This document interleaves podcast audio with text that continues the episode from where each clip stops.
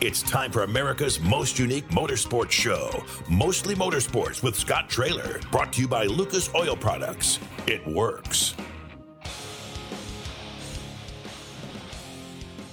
Good afternoon, everyone. Welcome to Mostly Motorsports. I'm Scott Traylor.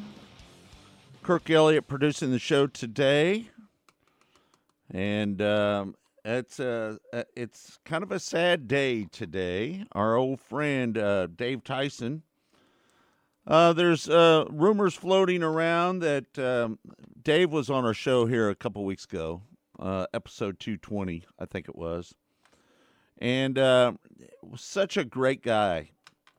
Uh, Dave had a, um, a, a stroke here recently, in the last couple days, and uh, there there's rumors flying around that um, Dave has passed away, but we haven't confirmed that yet to be honest with you.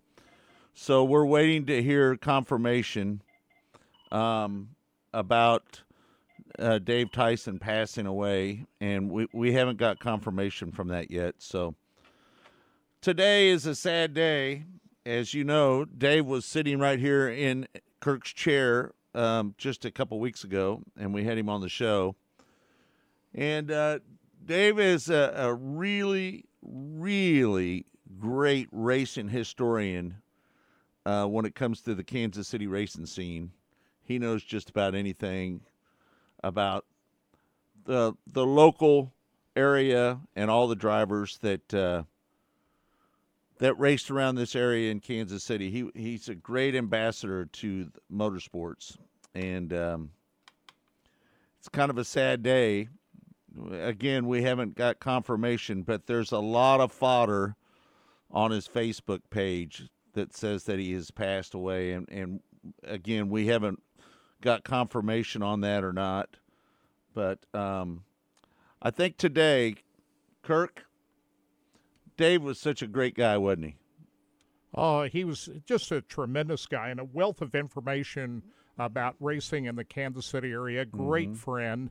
And, uh, you know, my prayers are going out to he and his family here. And, uh, Dave, uh, you know, was suffering that stroke. I hope he can uh, pull through. And you know, we uh, we read those uh, Facebook messages this morning, but again, you know, I spoke with Ray Cunningham uh, last night, and then again this morning. He's not confirmed anything with the family yet. So until we get that kind of confirmation, we're not just going to come out and say it. But you know, there's uh, posts all over the place on Facebook, and I certainly hope it's not true.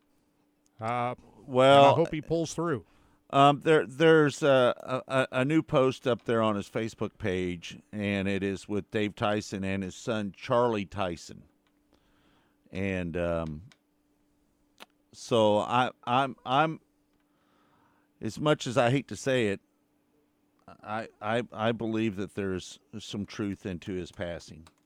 Yeah, when you see that on uh, uh, Dave's there's, Facebook page. It, there's uh, a lot of fodder going on right yeah, now boy, on his oh page. Uh, just a ton of it right now. Yeah, we're just heartbroken over this, Scott. It, it's just kind of hard yeah. to do a show after right after hearing that news this morning. So uh, Kirk and I have decided today. Um, originally, we we have Steve Post on today, but I think what we're going to do today. Um, I think in honor of Dave Tyson, uh, again, who was in here on episode 220 with us, um, I think what we're going to do is we're going to replay that show today. Don't you think that would be a great honor to Dave, Kurt? Yeah, I think so. It, it was a great show, and it was just two weeks ago, Scott. Right. I mean, just hard to hard to believe it. And uh, Dave was always a, a, huge supporter of the Racing Boys. He always uh, to be honest with you, uh, uh, Dave was uh, attempting to get Kirk and I into the Central Auto Racing Boosters Hall of Fame. Uh, he, he's always supported Kirk and I. He was just a great guy, just a great, great, great guy. And I think that's what we'll do today, Kirk. I think what we'll do is we'll just get right into it and play that show. What do you think? You want to do that? Yeah, let's do it. And that way, hopefully, you know, we'll you know, if there's any uh, further information before the end of the show, we can come on at the end of this. But definitely, uh, definitely a show worth listening to. if we get uh, confirmation between now and the end of the show, we'll, definitely uh, put that out there and let you know if Dave has passed away. So, um, but uh, it doesn't look good, to be honest with you. Not very good. So this is the show that we did on what was it, Kirk? This was uh, November November 17th. November 17th, 2022. Dave Tyson joined us on Mostly Motorsports, and this is that show that we aired that day here on Mostly Motorsports. Uh, today is a, a special day. We're going to talk old timers today.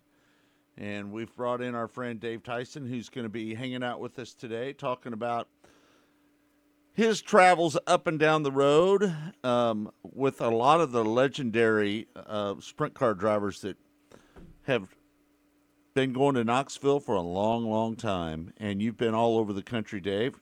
Uh, appreciate you coming in today, bud. How you doing? I'm doing doing great. Thanks for having me. Yeah. So, uh, how's things been going with you? Uh, pretty good. Yeah. Trying to keep the furnace running and Yeah. What the the furnace? Um, so uh, today is a very chilly day in Kansas City. yes, and I have an old 1915 home in the Harry S. Truman Nas- 1915. 1915 in the Harry S. Truman National Historic District. over in Independence. Yep, Yeah. in Independence, right off of the square. How close are you to the Truman House? I'm uh, less than a block from the Truman home, and when I was a little boy, Harry, I was on my house was on Harry Truman's walking path. Did you ever see Harry S. Truman? Did I see him? He would stop at my house, and I would run over, and he would shake my hand and say, "Good morning, young man. How are you today?" And my mom would come running out and greet greet him as Mr. President. Right. Uh huh. And I went to his funeral, and we had neighbors that were friends of the Trumans, and would take them fruits and vegetables, and fruit baskets, and they would make visits to each other. Uh, let, let me ask you this question, Dave. Did back in those days, did they have a lot of security around Harry S. Truman when he was walking around the neighborhood? Uh, yes and no. Um, more so for Bess Truman, especially after Harry passed. But Harry did not like it. And he had an old buddy of his who was a uh, his walking buddy, and they did some little drinking together and things like that, played cards. Yeah. And he had a security background, and he preferred him helping him out. And usually, the Secret Service would be tailing, you know, maybe a block away in a vehicle or something. But Right. a lot of times, if he saw him, he didn't like it. Right. And uh, nobody ever, nobody ever bothered Harry. And uh, a lot of times, he was just by himself. But, But but he lived in the Truman House though. he lived in the Truman home, uh, yes, right up until his passing. Oh wow. And they, they had a Secret Service house behind the Truman home and across the street from the Truman home. Uh, what year did uh, Harry pass away? I believe it was 1972, 72 or 74, right in there. Uh, It's about the time Olympic Stadium shut down. Seventy four wasn't it? 74 was when Olympic Stadium shut down. Yes. All right, so l- let's let's start talking about uh, the history of uh, racing here in Kansas City, because as we know, and and this is going to be a little uh, driven about Kansas City today, because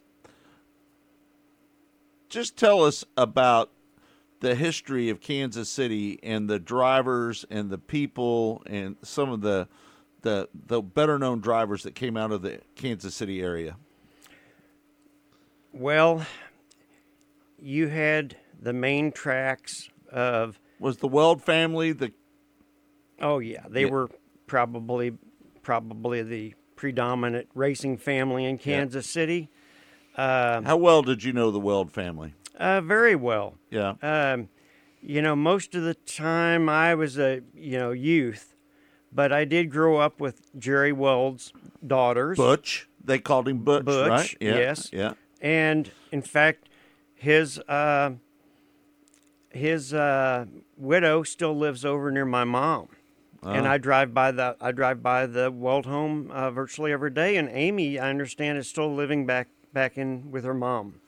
Do, do you remember when Vernon Pittman sponsored um, Jerry back in the day? Well, I would have known the car, but I yeah, I didn't Had a little time. moving van on top of his yes. sprint car. Do you remember that? Uh-huh, yeah, yeah, yeah, yeah. So I don't know if you know this, but my mom dated Vernon Pittman off and on for 16 years. Yes, I've heard you mention that. and, and Vernon Pittman was very, very close to me.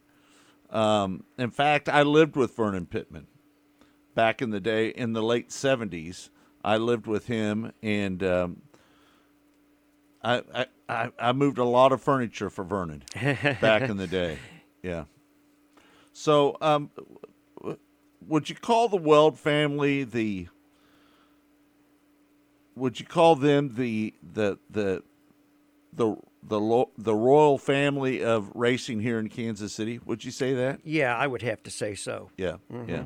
Tell me a little bit about Pappy. Pappy was uh, very nice. Uh, both of him and his wife were very friendly. Uh, Pappy was quite serious, working on the race car and being around that. But after the racing was over, he was very friendly. Uh, Not so friendly during the races, though. oh, he was he was very serious. Yeah, He he uh, he wanted to win, yeah, and he worked hard. And sometimes he had really good drivers, and sometimes you know he had, you know, more average drivers, especially later in his lifetime. do, do you remember uh, J.L. Cooper driving some of uh, of uh, Pappy's cars back in the day? He, he, he, if I remember right, J.L. Cooper drove kind of their lesser cars, didn't he? Yes. Yeah, he, he Sup- didn't. He super didn't. He, duper. didn't- he didn't get the. He didn't get the top notch rides. No. No. Super duper J.L. Cooper. J.L. Cooper, just so you know, um, in 92 and 93, when A.J. Cooper decided to run ASA, if you remember that, Yes. back in those days, um, I traveled with them. Me, Bill Crane, Jerry Cooper, J.L. Cooper, and we all traveled around and, and went to a lot of the ASA races back in the day. I started out as a tire changer and then I ended up spotting for AJ over a period of time there towards the end of it. But um, but OJL Cooper, he was a he's a good man, and, and he wasn't one to mess with though. now you didn't want to you didn't want to get in a scrap with JL Cooper because he, he was a sheriff, if you remember right. Well, I, I seem to recall that now. You know, JL did did run up at Knoxville some too, and JL had some success, some successes. Yeah. Um, now you know the story on the nicknames, don't you? Mm-mm. Tell me. Well, a lot of those came from Olympic Stadium, and Fred Broski gave nicknames to drivers. Like Bill Curtis would go hand candy out to the kids. Well, suddenly he became Candyman Curtis. And Super Duper J.L. Cooper, Fred Broski, the announcer and the former great weatherman here in Kansas City, would uh, would give nicknames to the drivers.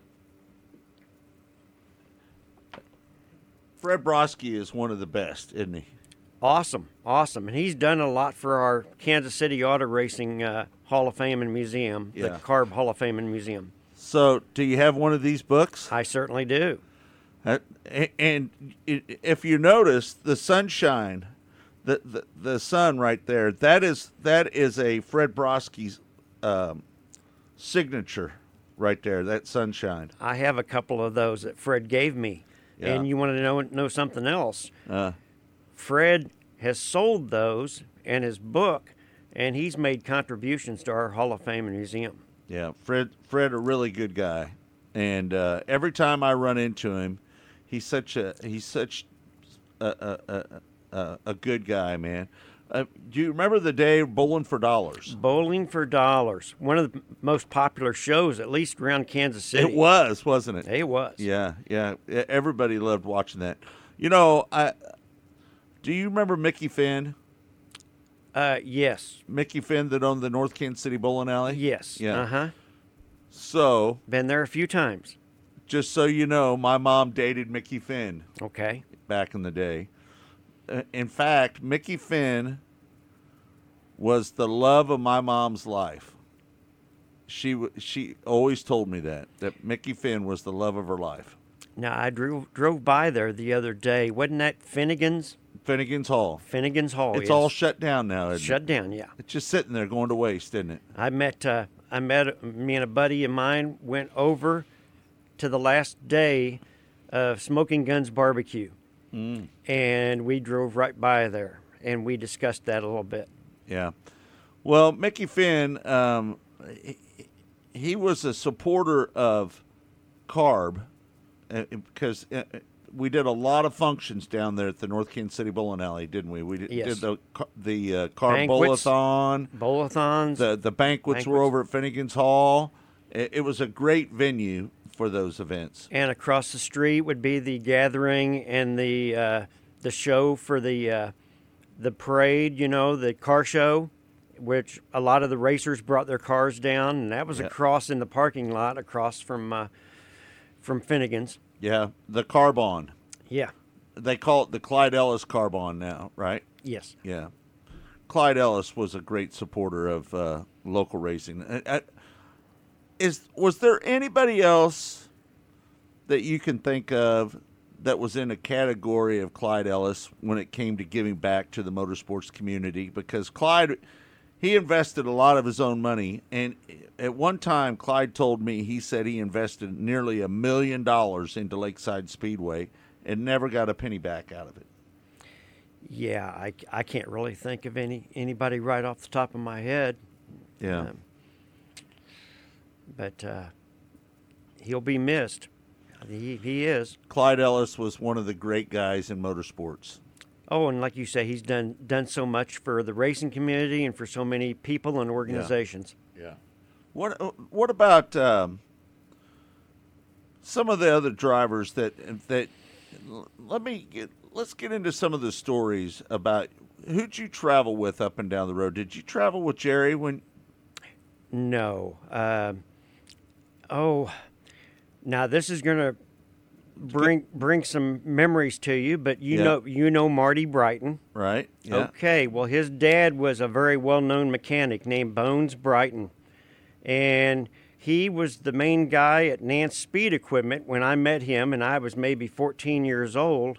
And it was the first time Sammy Swindell came, came up in this area, and it was out at Topeka. Mm. And I'm out there in the afternoon messing around on the track, checking the track out, the moisture and everything. And Bones Brighton comes over to me and got to talking with me. And a couple of years later, I ended up helping him out, just gopher type stuff. And he had Lee James. He was working for Lee James, the James Gang, on the World of Outlaw tour. Yeah. Uh, Joe McCarthy, his his little buddy from back in El Paso, who has uh, ended up marrying uh, Gina DeCroce, uh, DeCroce Speed Shop out in Denver. And Joe is still out there, but uh, I I helped Joe out. Uh, Bones also was the main mechanic, the lone mechanic for Kenny Schrader when Kenny had both his dirt late model Right. stock car and his sprint car. And then Bones ended up going to Indianapolis. And he was a key member of the Gordon Johncock race team, and they won the 1982 Indy 500. Mm. And I was working, still helping out Joe McCarthy, and he was running quite a few World of Outlaw shows. And we were back at Eldora for the Eldora Nationals. Mm. And I believe Joe got eighth in that. And I hadn't seen Bones for a while, and he showed up and he helped us out. And just in that short period of time, it was amazing the stuff that he learned that had adapted to sprint car technology because he'd been to Indy cars for a couple of years. Hmm. And he brought me a couple of photos of Gordon Johncock and the Indy 500 winning team there in 1982. and I have those in my room. You still do. I still do. Uh, one of them is the whole team, and one of them is uh, the car and Gordon there in front of the bricks. Yeah. Who would you consider the best driver to come out of uh, the Kansas City area? Uh, Uh, can you put your finger on one driver that stands out over the rest? Yeah, yes, I can. Yeah, who would that be? Danny the Dude Lasoski. So Uh, the dude is the best. It, it's if you look at his stats, and I've got a database. A gentleman up in Iowa has tracked everything he's ever done. Danny has done, Right. and I have that database, and it's impressive. Every race he's ever ran, all the wins, all the World of Outlaw wins, World of Outlaw championships, Knoxville National championships, Knoxville National Point or Knoxville Raceway Point championships, um, an IROC win. Right. Uh, yeah, he, he definitely won an IROC race. yeah. Now Yeah. you you can you can put some drivers up there. Kenny Weld was as good as their you know he, he was great. Right. And that was my dad's favorite driver. Him and Jud Larson. Yeah. You got to keep Jud Larson in there too. How about Ray Lee?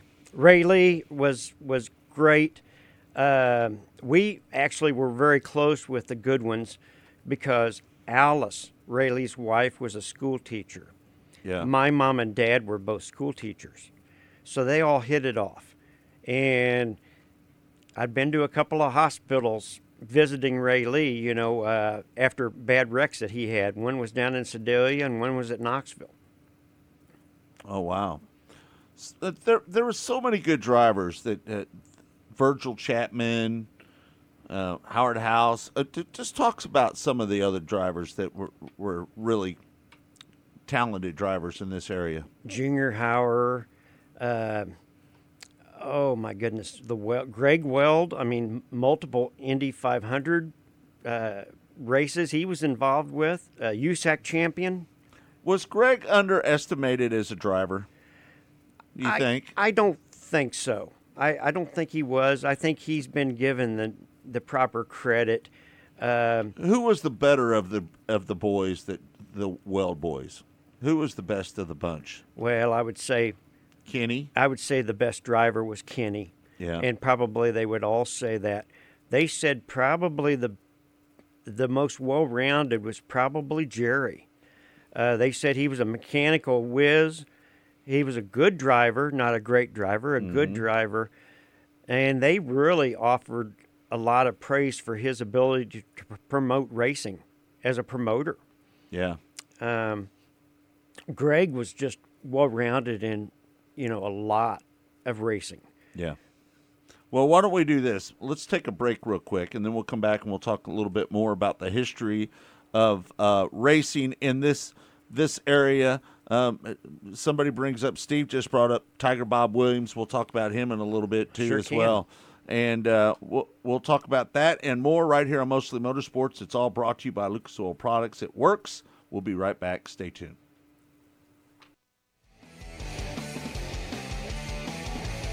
You're listening to Mostly Motorsports with Scott Traylor. There is less than one hundredth of an inch of motor oil protecting your car's engine. Friction and heat causes engine oil to experience thermal breakdown, weakening its ability to protect the engine and its parts. Lucas Heavy Duty Oil Stabilizer is specially formulated to resist thermal breakdown, protect vital engine parts, and extend the life of your engine. It also stops smoking, knocking, and oil consumption in worn engines. Lucas Heavy Duty Oil Stabilizer. Keep that engine alive. Go harder, faster, stronger with Rod End Supply. Whether you are running industrial, farming equipment, or a race car, Rod End Supply has the assortment of rod ends, radius rods, and specialty products that will help you lead the field in performance. Our superior design means our rod ends last longer and perform better, giving you the edge on the track and saving you money. Contact Rod End Supply or order online today at rodendsupply.com. We don't just sell them, we race them. Rodendsupply.com. Serving the racing community for over 30 years. Next to your vehicle's engine, your transmission is the most important component of your car. If it's not properly maintained, your car may not shift properly. By adding Lucas Transmission Fix to your transmission, it cleans and lubricates sticking valves for proper shifting, renews worn bands to stop slipping, stops seal leaks, will not void new car warranties, contains no harmful solvents. Lucas Transmission Fix. It works. At Specialty Sportswear in-house, we do all of the screen printing, all the embroidery. We do some vinyl. The other ad specialty items like your pens, magnets, notepads, calendars. You can actually buy that, build your business to make it larger. We have the largest screen printing process and the largest embroidery anywhere around in the area. We can do stuff all the way from your school clubs to sports teams, a professional look in the office. If you can imagine it, we can do it for you. Missouri's must play getaway. Osage National Golf Resort. Three nine hole courses to choose from at the Lake of the Ozarks in the Osage River Valley. Stay and play packages in our first class condos. A beautiful clubhouse complete with pro shop and exercise facilities. A large pool for relaxation and families. The Eagle View Sports Bar and Grill. Great wedding facilities. Go online and make your tee time today. One of the main reasons for poor vehicle performance is a dirty fuel system. It can cause decreased fuel economy and actually do harm to your engine over time. By adding Lucas fuel treatment to your vehicle, it cleans and lubricates the entire fuel system pump, carburetors, fuel injectors, and valves as you drive. It also improves your vehicle's performance. It's a non solvent product designed to protect both gasoline and diesel engines. Lucas Fuel Treatment. It works. Race fans, the National Sprint Car Hall of Fame and Museum is open seven days a week, year round, for you to come in and check out all of the wonderful race cars on display in the museum. And our online store at sprintcarstuff.com is open 24 hours a day for you to check out everything that we have in stock for sprint car fans. Whether it's for a birthday, anniversary, or Christmas, sprintcarstuff.com has it all. That's at the National Sprint Car Hall of Fame and Museum in Knoxville. At Lucas Oil, we take pride in creating problem solving products to make your car care easier. We protect your vehicle and make it run longer so you can focus on the things that matter most. Whether it's commuting to work, visiting a loved one, taking the kids where they need to go, going to the big game, or anywhere life takes you, Lucas Oil is committed to getting you there for all of life's important moments. Lucas Oil, it works. You're listening to Mostly Motorsports with Scott Traylor. Welcome back. It's mostly motorsports. Going down a little bit of memory lane today here on Mostly Motorsports. We've got Dave Tyson in here. Um, Dave, you've been uh, you've worked up the National Sprint Car Hall of Fame and Museum, and uh, you know about the Corvette they're going to be giving away, the 2023 Z06 Corvette with the Z07 package on it. That's a, a, a beautiful car, isn't it? I've got some photos on my phone I took. Yeah, yeah. You know where they where they staged that at? They're in the lobby. Right. You just walk up the stairs to the first landing, and you can get you some great photos. Looking down on it. Mhm. Right. Yeah. So anyway, um, they're going to give you twenty five thousand dollars in cash, and they're going to be giving away this Corvette on August nineteenth, two thousand twenty three. This this Corvette has all the whistles and bells. This is really a a race car on the street, folks. It's got 760 horsepower. It's a 5.5 LT6 V8 engine. Um, it goes from zero to 60 in 2.6 seconds, and it's got an eight-speed automatic in it. It's got the larger uh, tires on it. It's got the big brakes on it. It's got the aero package on it. Again, this is the Z07 performance package. And again, they're going to give you $25,000 on top of it to help pay for the taxes of this car. It's a beautiful car, folks. And if you'd like to register to have a chance to win this car, you can do it at winaz06corvette.com. That's winaz06corvette.com. And don't forget the sprint car, the 410 sprint car that they're going to be giving away is just about it's just about here. They're going to be giving that away on Friday, December 16th. That's this year, folks. And um, again, they're going to give you $25,000 on top of the car to help pay for the taxes as well. You can uh, register to win this great, complete, race ready 410 sprint car at sprintcarraffle.com. That's sprintcarraffle.com. If you're not comfortable giving your information on a computer, which I know a lot of people are not, you could always give them a call at 641 842 6176. That's 641 842 6176 to have a chance to win this complete race ready 410 sprint car. And they're going to be giving that away again on Friday, December 16th this year. So um, let's, uh, let's start off talking about uh, Tiger Bob Williams. Well, uh, I've got an old friend of mine, and may very well be listening right now, Sam Helmuth. Sam lives across the street from Tiger Bob. I went over to deliver something to Sam here recently and walked in, and they said, Hey, he's back there in the patio. I went back there, and there's Tiger Bob. And we proceeded to sit there and watch racing from Williams Grove and a USAC race from somewhere, Indiana, I believe, Kokomo. And Yeah. and uh, yeah, Tiger Bob uh, is doing doing well Still getting around. getting around and he goes to he he goes to a couple two or three races I know every year. I see him he he likes Sedalia and I see him down there. Uh, but yeah, he's doing doing pretty well. Uh, my mom did the write up for Tiger Bob to get into the Knoxville Raceway Hall of Fame. Oh, really? Wow. Tiger Bob, uh, talk about him as a driver. Well, outstanding driver. Um, of course, he lost his brother the one year at Topeka, uh, Kenny Williams. And Tiger Bob had. Was Kenny Williams a, a, a good race car driver? Yes, he was. Yeah. Tiger Bob would tell you he was probably better than him. Oh, really? Yes. And Kenny uh, lost his life out at Topeka at the state fairgrounds. Mm. And it was around the same time period uh, that uh, the late Jack Belk uh, was killed out there as well. May have been a year difference, right, but right in that time period. Mm. Um, Tiger Bob came back and raced, and I believe won two different point championships that year. But he dedicated all that to his brother. Oh, he did. And oh, he looked really looked up to his brother. Mm. And Was his brother older? I believe he was. He was. Yeah, not not too much, but yes. And uh, 1969, and you know the Jack, Jack Cunningham car. Right. Uh, probably one of the more successful years we've seen anybody around here race. And Tiger Bob would tell you that that was his best year he's ever had.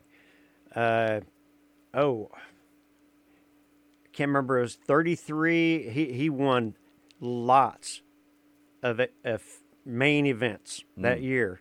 I believe he run, won the Southwest Championships down in Amarillo.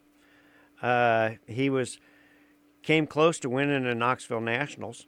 You ever been to the racetrack in Amarillo? I've been to Amarillo, but not the racetrack. But I can tell you that I I've got friends that have raced there and have got many stories about Amarillo. Well, let me tell you a story about Amarillo one time. We were selling t shirts there, and we were selling a, a, a, just a boatload of t shirts before the races even started, before hot laps even. We, we sold a gob of t shirts, and then all of a sudden a storm rolled in, and it was a, a vicious storm, like tornado type weather. And there was rumors that tornadoes were off a, a little ways away from Amarillo, and all we could do is just keep selling T-shirts, keep selling T-shirts, keep t- selling T-shirts, and then all of a sudden the storm set in on us, and we had to shut up the T-shirt trailer. And let me tell you something: um, there was a barrel that blew across the the infield and hit our truck and put a big old dent in our truck that night. And then we went up to the truck stop and and the wind was blowing so hard, it was straight line winds and the hail was blowing through. You know where you where you go underneath a, a canopy where you put your, your gas in. Yes. The wind was blowing straight through the, like none other.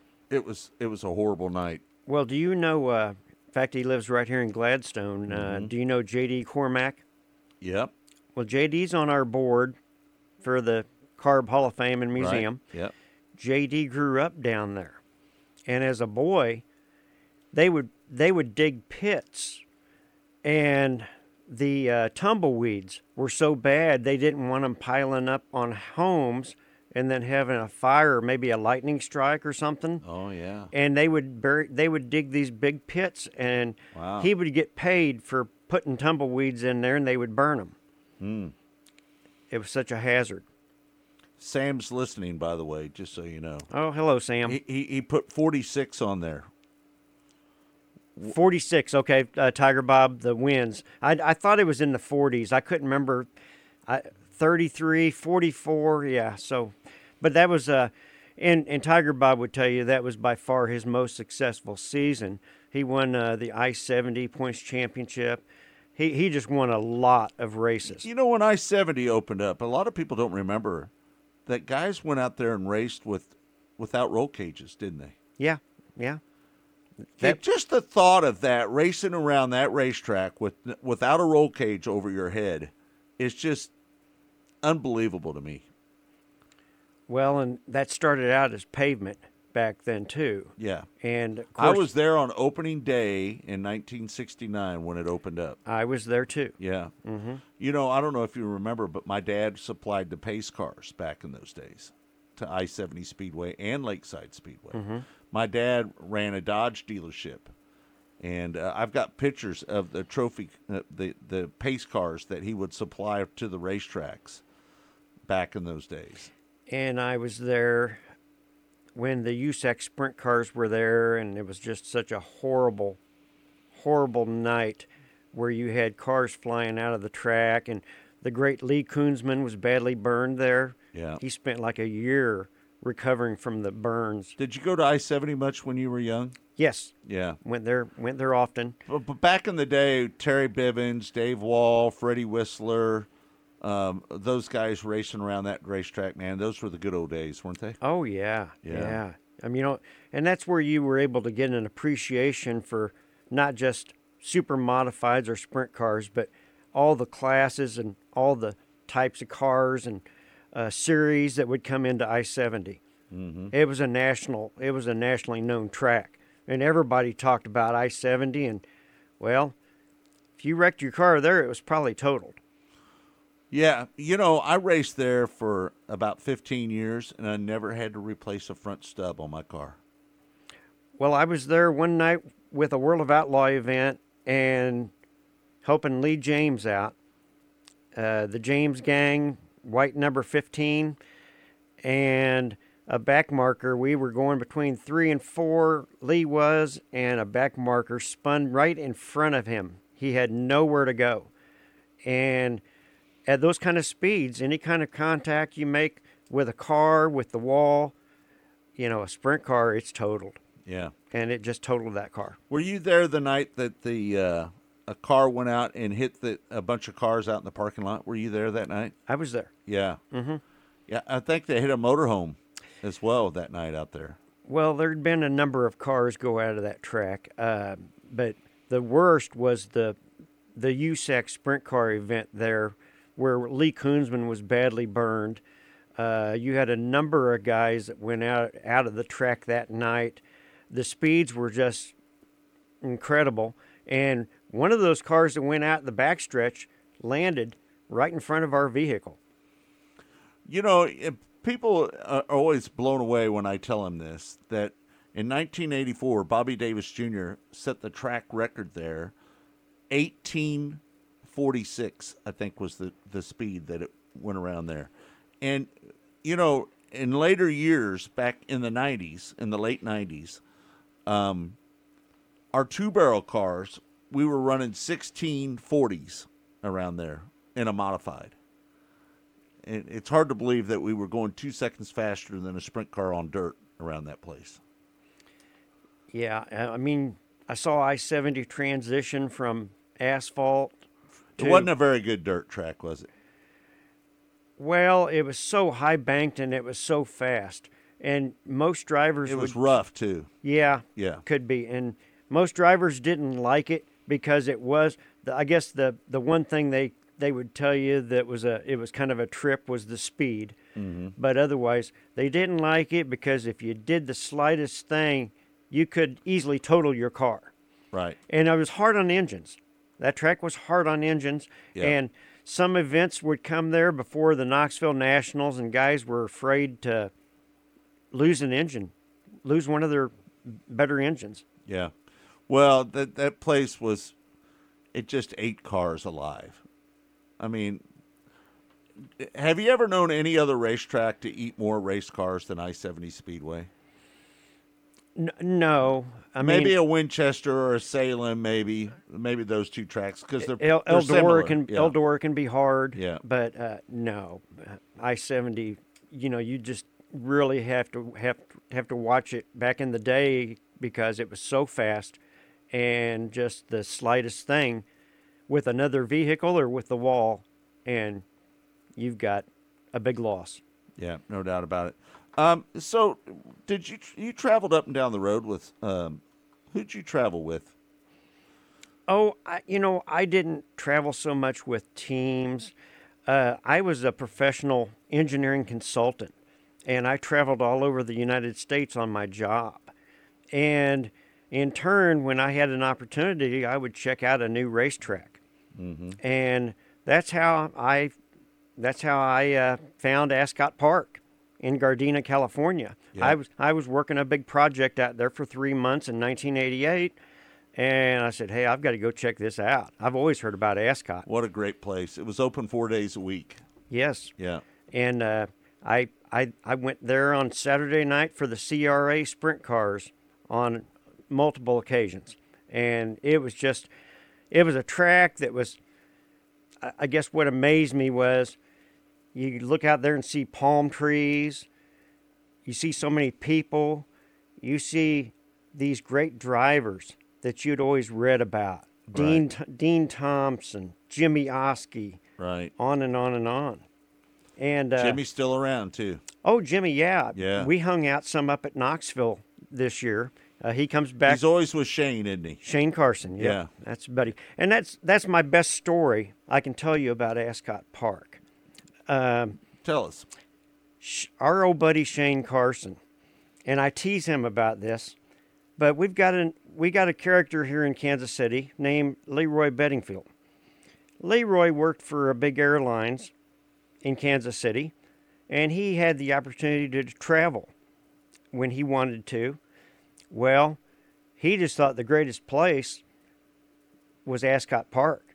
So he would fly out there for, you know, if World of Outlaws were there or he wanted to watch a big CRA race, he would he would fly out there. Well, he'd always go down and talk to Shane Carson. So Shane just thought, oh, he's he's an LA guy. And Sh- Shane often drove the Agajanian 98. Well, then Shane would venture out. He'd see Leroy at Lakeside Speedway, and he'd see Leroy at Knoxville. And it it came a period of time that he found out, you know, Leroy actually lived in Kansas City. Yeah, he didn't live in L.A. He didn't live in L.A. Right. And so I still tease Shane about that. And old Leroy, when he comes to, he's he's a non-wing guy, and he'll come to a race and he'll wear an old hat and it's got a non-wing sprint car on it. Yeah. Uh, Shane was pretty good, pretty damn good racer, wasn't he? Yes, he was. Yeah. Yeah. Wha- What's your uh, best memory of Shane Carson racing? Oh, I think it would have to be with the Bob Trostle car. Uh, you know, he had a lot of success with that. Uh, of course, he went out and won. Oh, that high dollar event at Eldora in the Nichols car that time. Uh, Shane was pretty fearless, wasn't he? Yeah, yes, he was. Uh, really a good guy. Uh, him and Still his, a great guy. Him and his wife, yes. Uh-huh. Really a good guy. He'll he does so much for racing, and he helps out the National Sprint Car Hall of Fame so much. He organizes all those drivers to come in and do autographs during the nationals. Mm-hmm. Uh, a lot of good memories of Shane. I mean, I saw Shane drive so much Eldora, Lawton, Oklahoma, OKC, and of course his his father promoted uh, Oklahoma City there That for was a shame when the, the, the fairgrounds they closed that racetrack. Yes, uh, I really, shame. I really enjoyed opportunities to go there, see the big, see the big cars, the hundred inch super modifieds, right? Uh, World of Outlaws. Yeah, I was there on a number of occasions. We went down there. Yeah. Um, what about uh, somebody like a Virgil Chapman? Tell me a little bit about Virgil. Well, you know, I just know of his attributes. I, I didn't remember Virgil very well. I mean, I when a I was a little before your time. a little before my time. Now I would have, I, I, know I would have seen him race at Olympic He and was stuff. a great guy. Yeah, Junior Hauer is kind of the same way. You know? Yeah. yeah. What about Junior? You got a story about Junior Hauer? Uh, yes. My favorite story involves Speedy Bill Smith. And Speedy Bill Smith uh, has a carburetor up in his museum. And he's got the story on there about it. And Was that the one that was underneath the intake manifold? yeah, it was the one that it was hidden and it it was a double barrel carburetor. And that's back when you, you could have like a single barrel and it was it was a tricked out carburetor and he always knew he came down to he came down to win at Olympic Stadium. And In the 4X car. Yes, mm-hmm. and he had heard about this Junior Hauer, and so he came down and he wanted to beat Junior Hauer. Well, Junior Hauer won, and Speedy Bill says, "Well, he's got to be cheating. I don't know how he's doing it, but he's got to be cheating." Well, one day he got a call from uh, old Freddie Vance from Independence, Oh, late Freddie Vance, man, I know it. Freddie was such a good guy. I loved Freddie. and uh, Freddie says, "Hey, Bill," he says, Vance Wings Uh-huh. back in the day. "Vance Vance Wings." Right. And uh, Freddie told Bill, he says, Hey, Bill, I found out how Junior Hauer was beating you, and I found the carburetor, and I've got it. And he said, well, Hey, can I have that? And he said, Sure. And It's in his museum It's now. in his museum, yeah. Yeah. It's red, and it, it tells on there what makes it illegal, you know, but uh, Yeah. it's a good story. But wasn't it underneath the intake manifold? I believe it was it was somewhere there. It was yeah, it Yeah, was It, was hidden. it was hidden. Uh-huh, yeah. Yeah. Speedy Bill, man, they broke they broke the mold when they uh, when Speedy Bill was born. What he was such a good guy. Him and his wife both were just really really good people. Yeah. And I got to know I got to know Speedy Bill. Uh, I got involved with the Big Car Racing Association, the BCRA, Yeah, yeah. and that Hall of Fame is in the American Museum of Speed. And I was the Missouri representative for the BCRA. And so we would have an annual banquet up there, and we'd work with them. We'd do a tour of the museum, Yeah. and we'd have our banquet on a Friday night. Yeah. And uh, it was a great event, and I got to know the Smiths very well up there. How about um, your memories of Riverside Stadium? Well, listen, I grew up going to Riverside. Yeah, well, I Riverside was the track for me. That's where I started racing in 1977, and there there, there wasn't much of a, a rougher crowd than there was at Riverside Stadium, was there? no, there wasn't. They Uh-uh. that was about a rougher crowd as it that they ever came. hey, the wives would fight in the stands. Oh, it was a rowdy crowd. We were there one time, Scott. We were there one time, and I don't want to mention names because I might get it wrong. But the driver that won the the driver that won the super modified race was down in Victory Lane getting his trophy, and I guess he may have had a little on the track deal with somebody. Yeah. And that guy's wife came down there and gave him the trophy. And I mean gave it to him. She took it from the trophy girl and he she gave it to the driver and he didn't like it didn't feel good where where he got it. Yeah. No, well, all, all I could say is is that back in the day, I remember many, many, many fights breaking up, breaking out in the gr- grandstands. People just, you know, they were rooting for each other's drivers, and they'd have words, and Right. they'd get into a fight. And and and Riverside was unique because they let you bring the cooler in, The cooler, uh huh. and that's where the problem started, right there. Yeah, it, it was it, it was always a treat for me. Now, my mom and dad were a little more laid back and a little more, uh, oh, I guess you know, conservative in nature, and that was a rough joint for them. They were just two school teachers. Yeah, And it was too rough for them. It was it was a little rough. Yeah, we we went over there for uh, you know a good midget race, super Right. modified races. Now, what my treat, what made it one of my favorite tracks, was the figure eight races. Everybody stayed for the figure eight races at the end of the night, didn't they? Well, yeah, except my dad. He My- didn't care much. For My dad didn't care much for him, and my mom would make him stay because she knew how much it, it meant, how much I loved it. Yeah, yeah. Um, how about Gene Gennetten? Uh, well, I'm good friends with Nina. I'm good friends with Steve, Ayrton's dad. Yeah. We we kind of grew up together around the tracks. Me and him and Alan Wright, Roger Wright's son. Yeah. And Alan just lived a few blocks from me, and his sister was in my high school class. Um, we all kind of hung around at the tracks together. Uh, Gene uh, was an outstanding welder. I'm I'm told, a very very mechanical genius, and uh, certainly one of the one of the best midget drivers I've ever seen. You know, you can put him up with the top ones, Stan Right. Fox, uh, Kenny Schrader, whoever. You can put Rich him right. Vogler. Rich all- Vogler. Yeah. Uh huh. Yeah. Yeah. No doubt about it. All right. We're going to take another break. When we come back, we'll wrap up the show and we'll talk about whatever you want to talk about. When we come back, you're watching Mostly Motorsports. It's all brought to you by Lucas Oil Products. It works. We'll be right back with more with Dave Tyson here on Mostly Motorsports.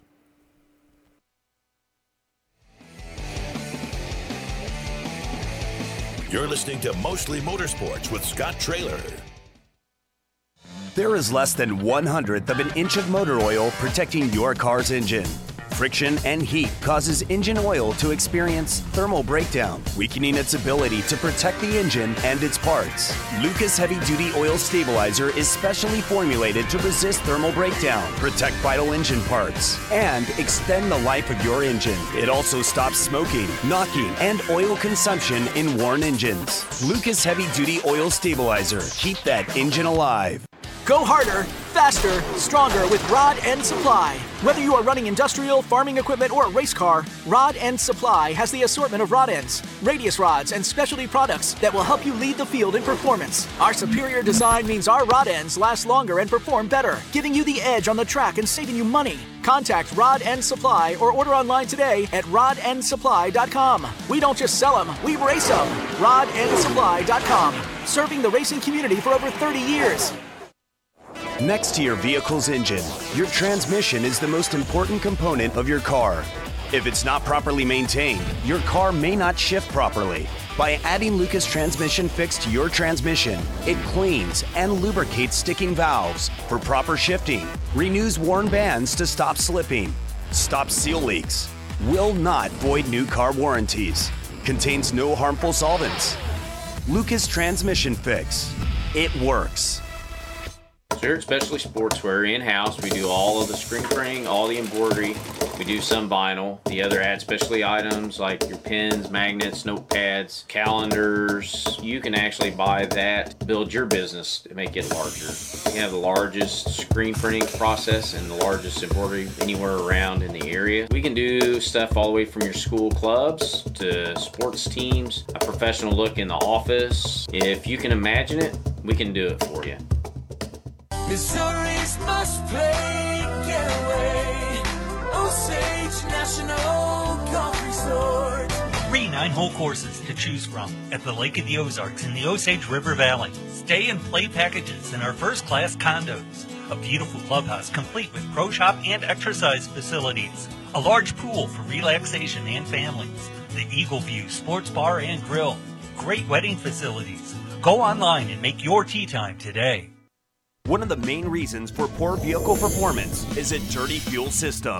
It can cause decreased fuel economy and actually do harm to your engine over time. By adding Lucas Fuel Treatment to your vehicle, it cleans and lubricates the entire fuel system pump, carburetors, fuel injectors, and valves as you drive. It also improves your vehicle's performance. It's a non solvent product designed to protect both gasoline and diesel engines. Lucas Fuel Treatment. It works.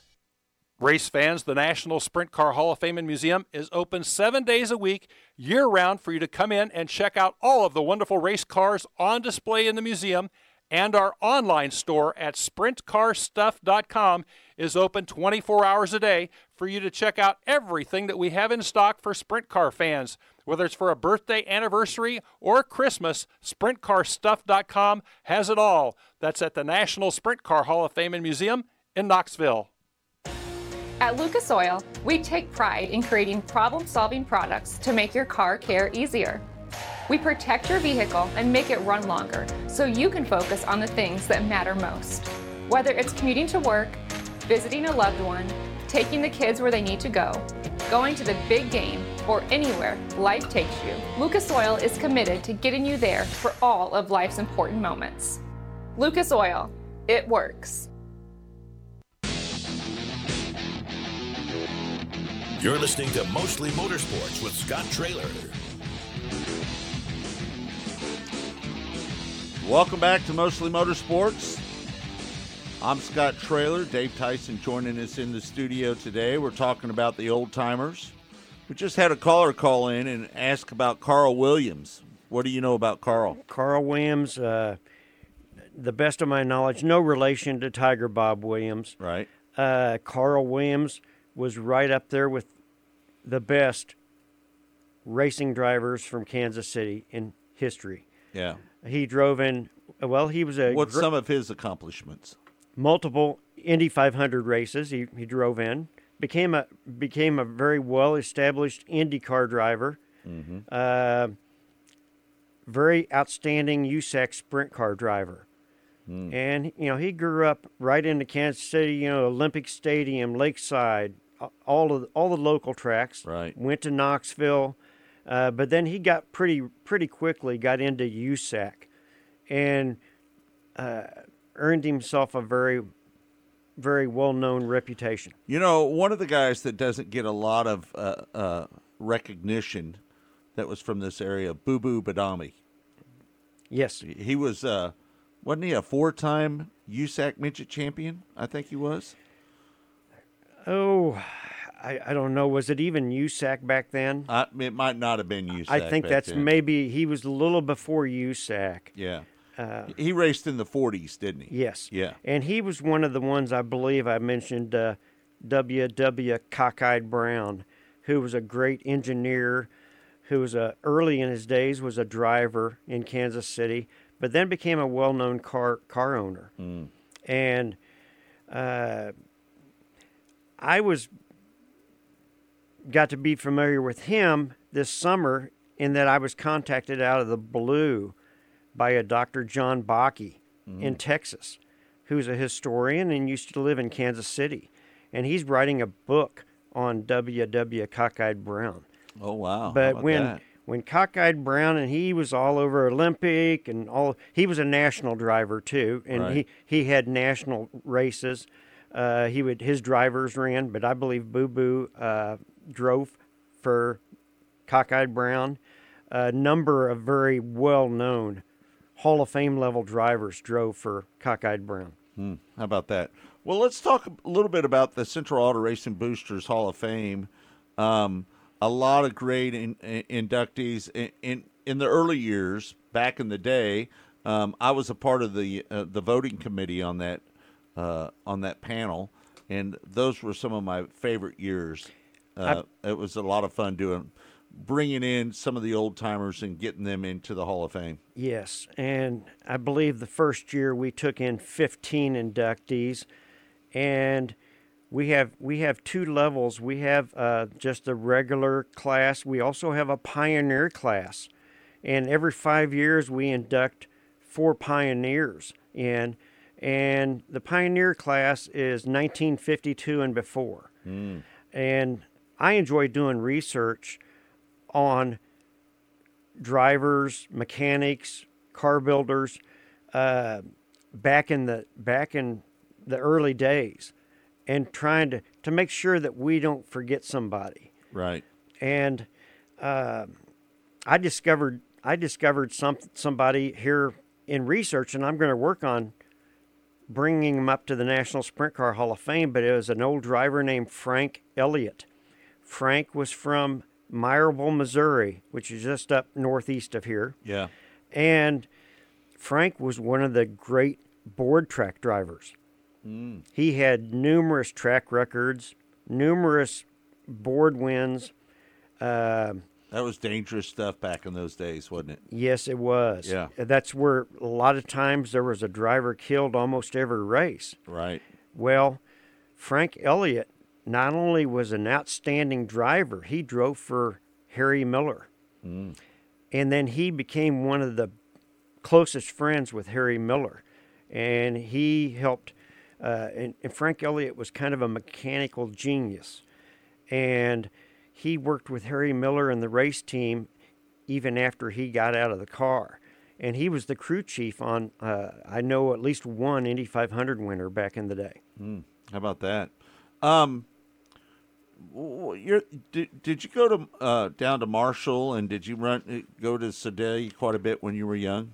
Yes, uh, I, I I went to Marshall, started out Sportsman Speedway, Yeah. later known as Saline County Speedway. Right.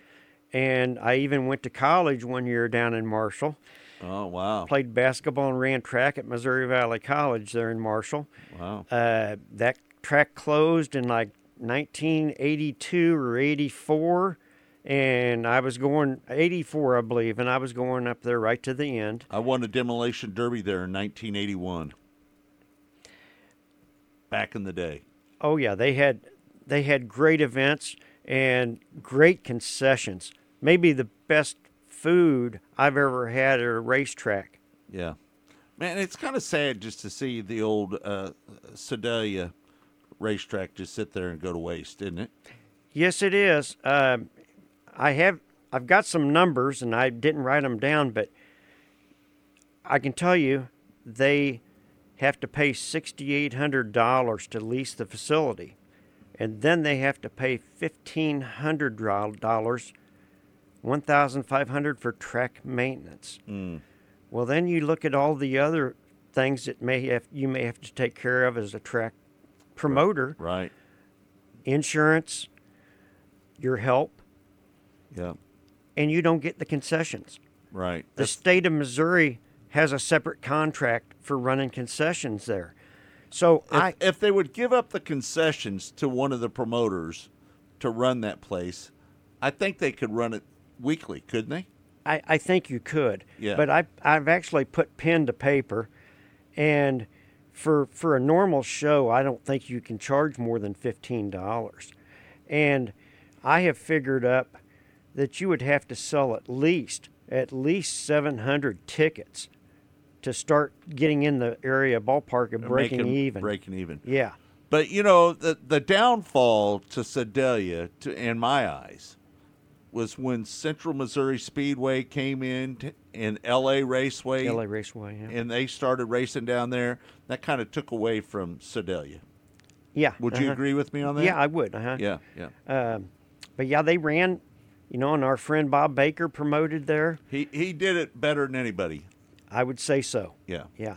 Bob is so good at whatever he does. Now, it, it brings up the old uh, issue of fair boards. Uh, you know, at one time, Knoxville had a real problem with the fair board. Yeah.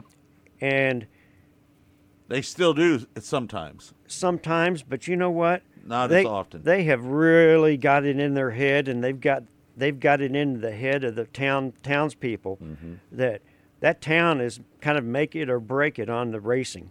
Yeah. And all the money it brings in. I like their new hire with Jason Reed. I do too. Yeah. He's a Knoxville Knoxville guy. He's, a real Knoxville guy. yeah. yeah. And he he grew up there, he's got a farming background. A lot of people know him.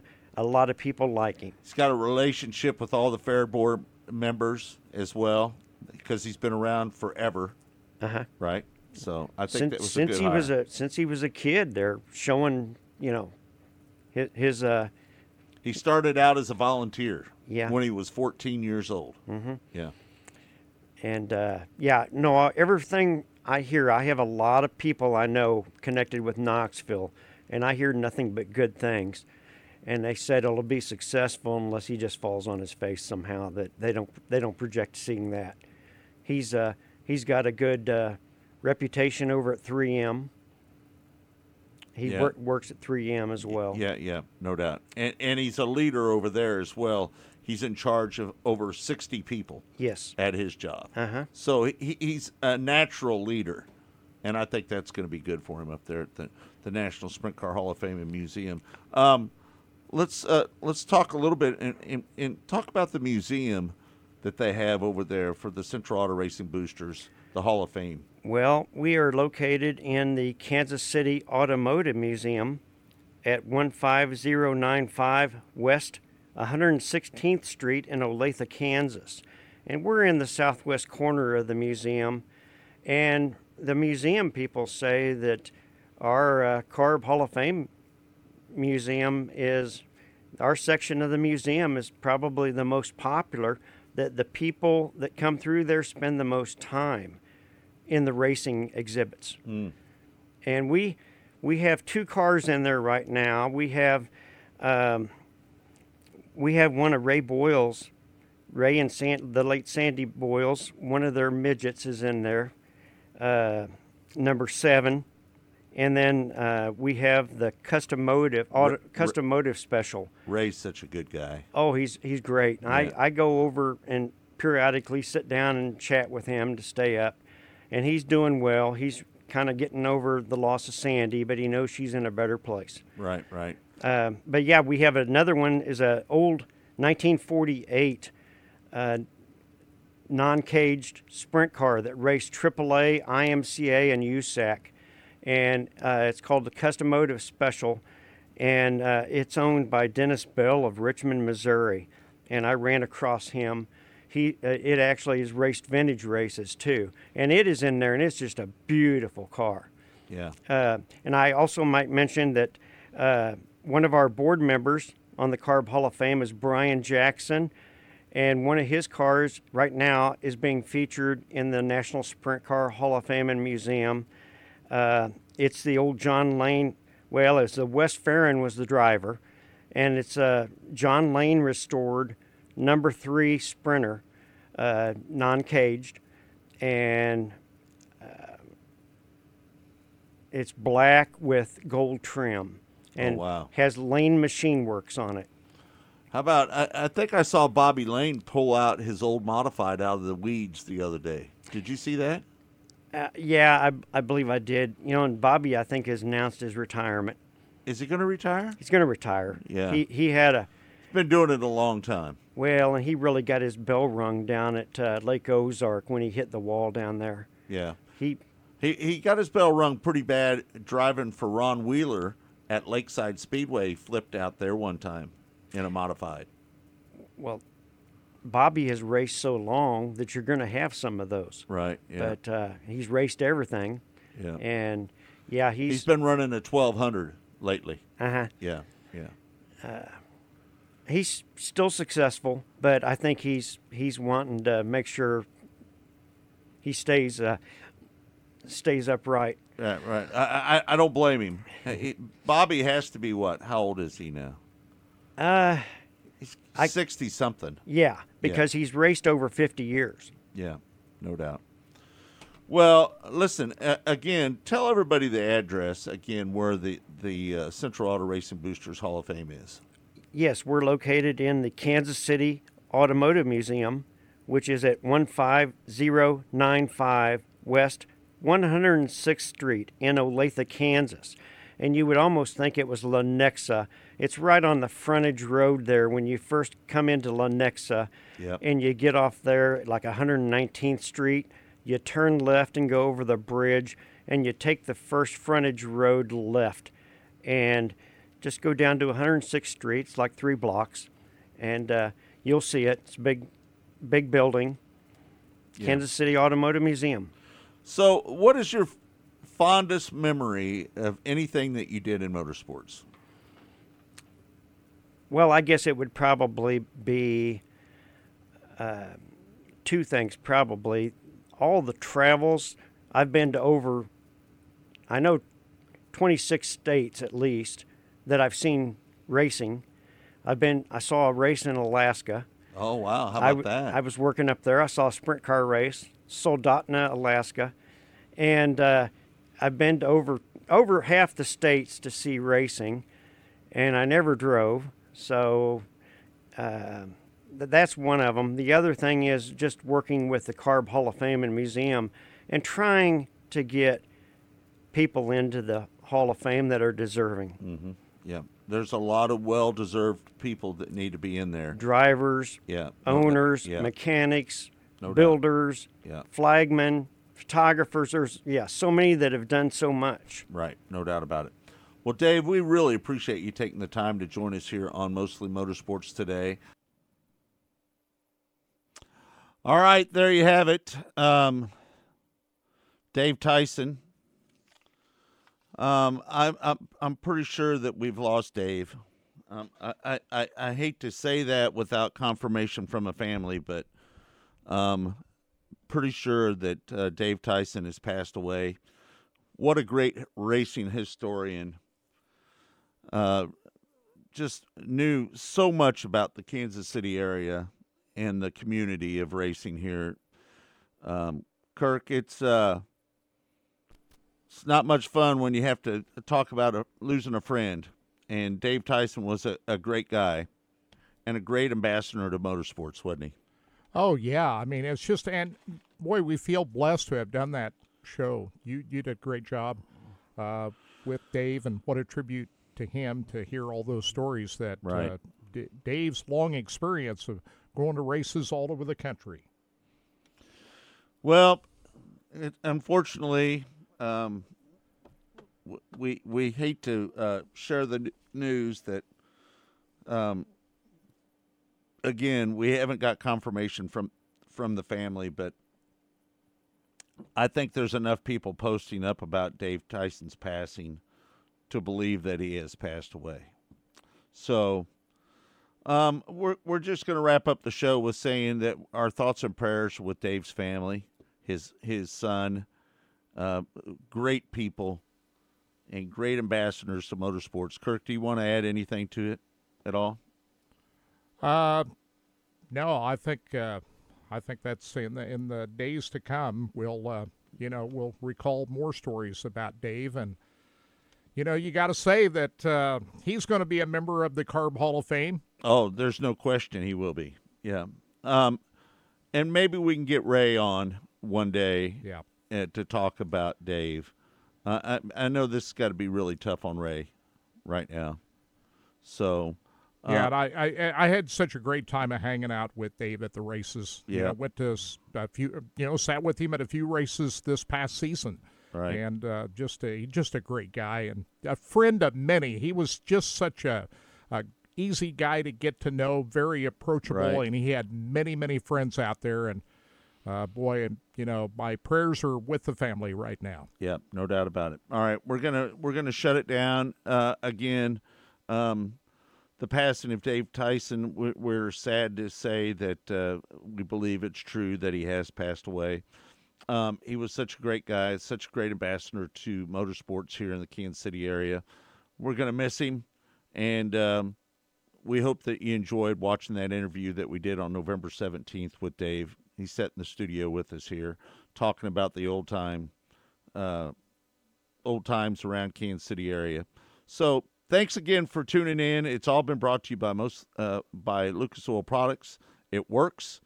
For Kirk Elliott, I'm Scott Traylor. We'll see you tomorrow. Steve Post is going to join us tomorrow on Mostly Motorsports. We'll see you then.